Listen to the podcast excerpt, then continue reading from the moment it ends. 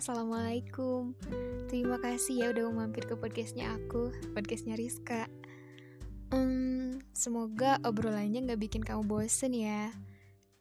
So, selamat mendengarkan.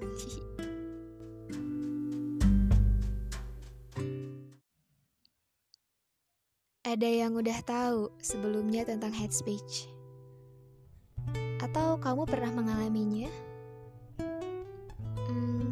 Atau melihat teman yang terkena hate speech? Nah, cocok nih.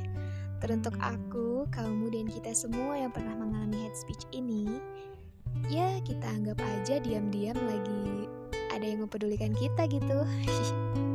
Cie. Oke. Aku mau sedikit berbagi pandangan mengenai hate speech. Kita sharing aja sih ini. Kita mulai dari pengertiannya dulu aja ya.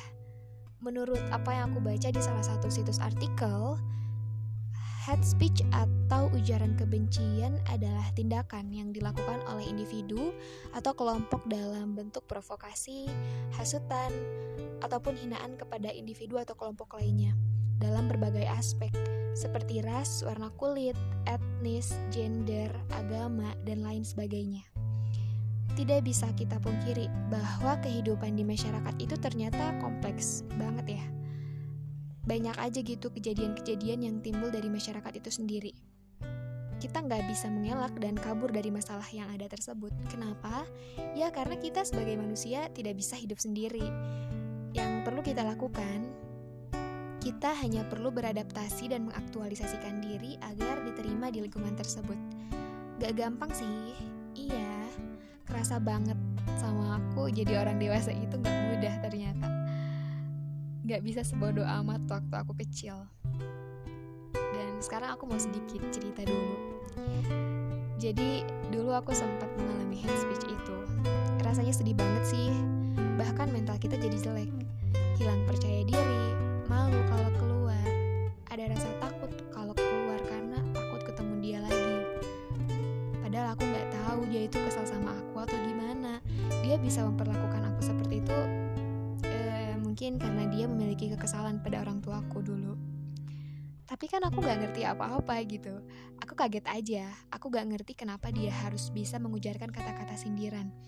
Dan bikin aku malu, sakit hati juga. Terlebih itu diucapkannya di depan umum. Malu banget.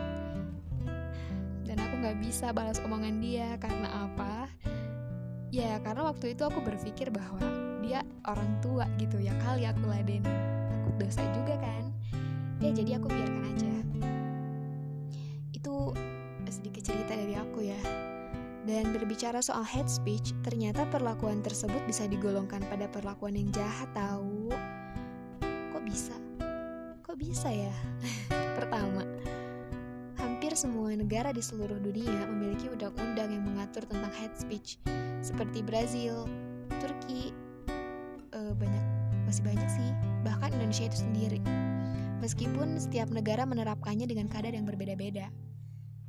Buat apa kan mereka susah payah merancang undang-undang itu kalau hate speech itu tidak membawa pengaruh negatif terhadap lingkungan society.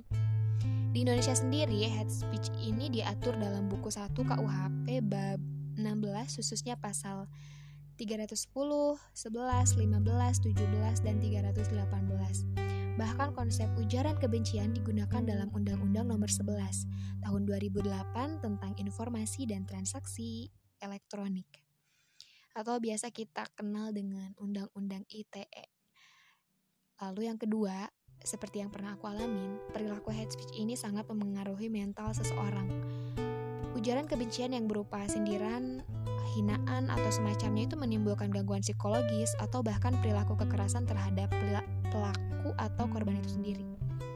Singkatnya sih, hate speech ini mungkin terjadi karena rasa iri ya, atau rasa benci yang dia tuangkan dalam bentuk hinaan atau provokasi. Mungkin orang yang melakukan hal ini merasa dirinya menang dan bahagia atas apa yang dilakukannya. Syukurin loh, banyak yang benci kan akhirnya sama lo. Biarin aja biar dia mikir. Lagian belagu banget sih jadi orang. Hei, ya kebalik apa yang kasihan itu kamu. Aduh, emosi kan. Sorry. Ya maksud aku kalau kesal sama orang itu ya obrolin aja gitu baik-baik. Gak perlu mengujarkan kata-kata dari mulut yang gak berdosa itu.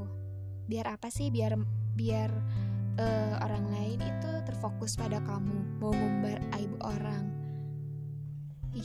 Orang-orang juga gak akan sepeduli itu atas apa yang kamu lakuin. Justru nih ya, yang harus diberi kasihan itu kamu. Apa kamu tidak berpikir dampak dari perkataan yang buruk itu apa terhadap korbannya? Aduh, emosi kan. Kita lanjut. Seorang yang pernah mengalami hate speech ini merasa terbuli dan hilang kepercayaan dirinya. Kita memang tidak bisa mengendalikan apa yang dibicarakan oleh orang lain. Kita semua memiliki kebebasan. Apalagi di negara kita yang katanya negara demokrasi, semua warganya bebas untuk mengutarakan pendapatnya.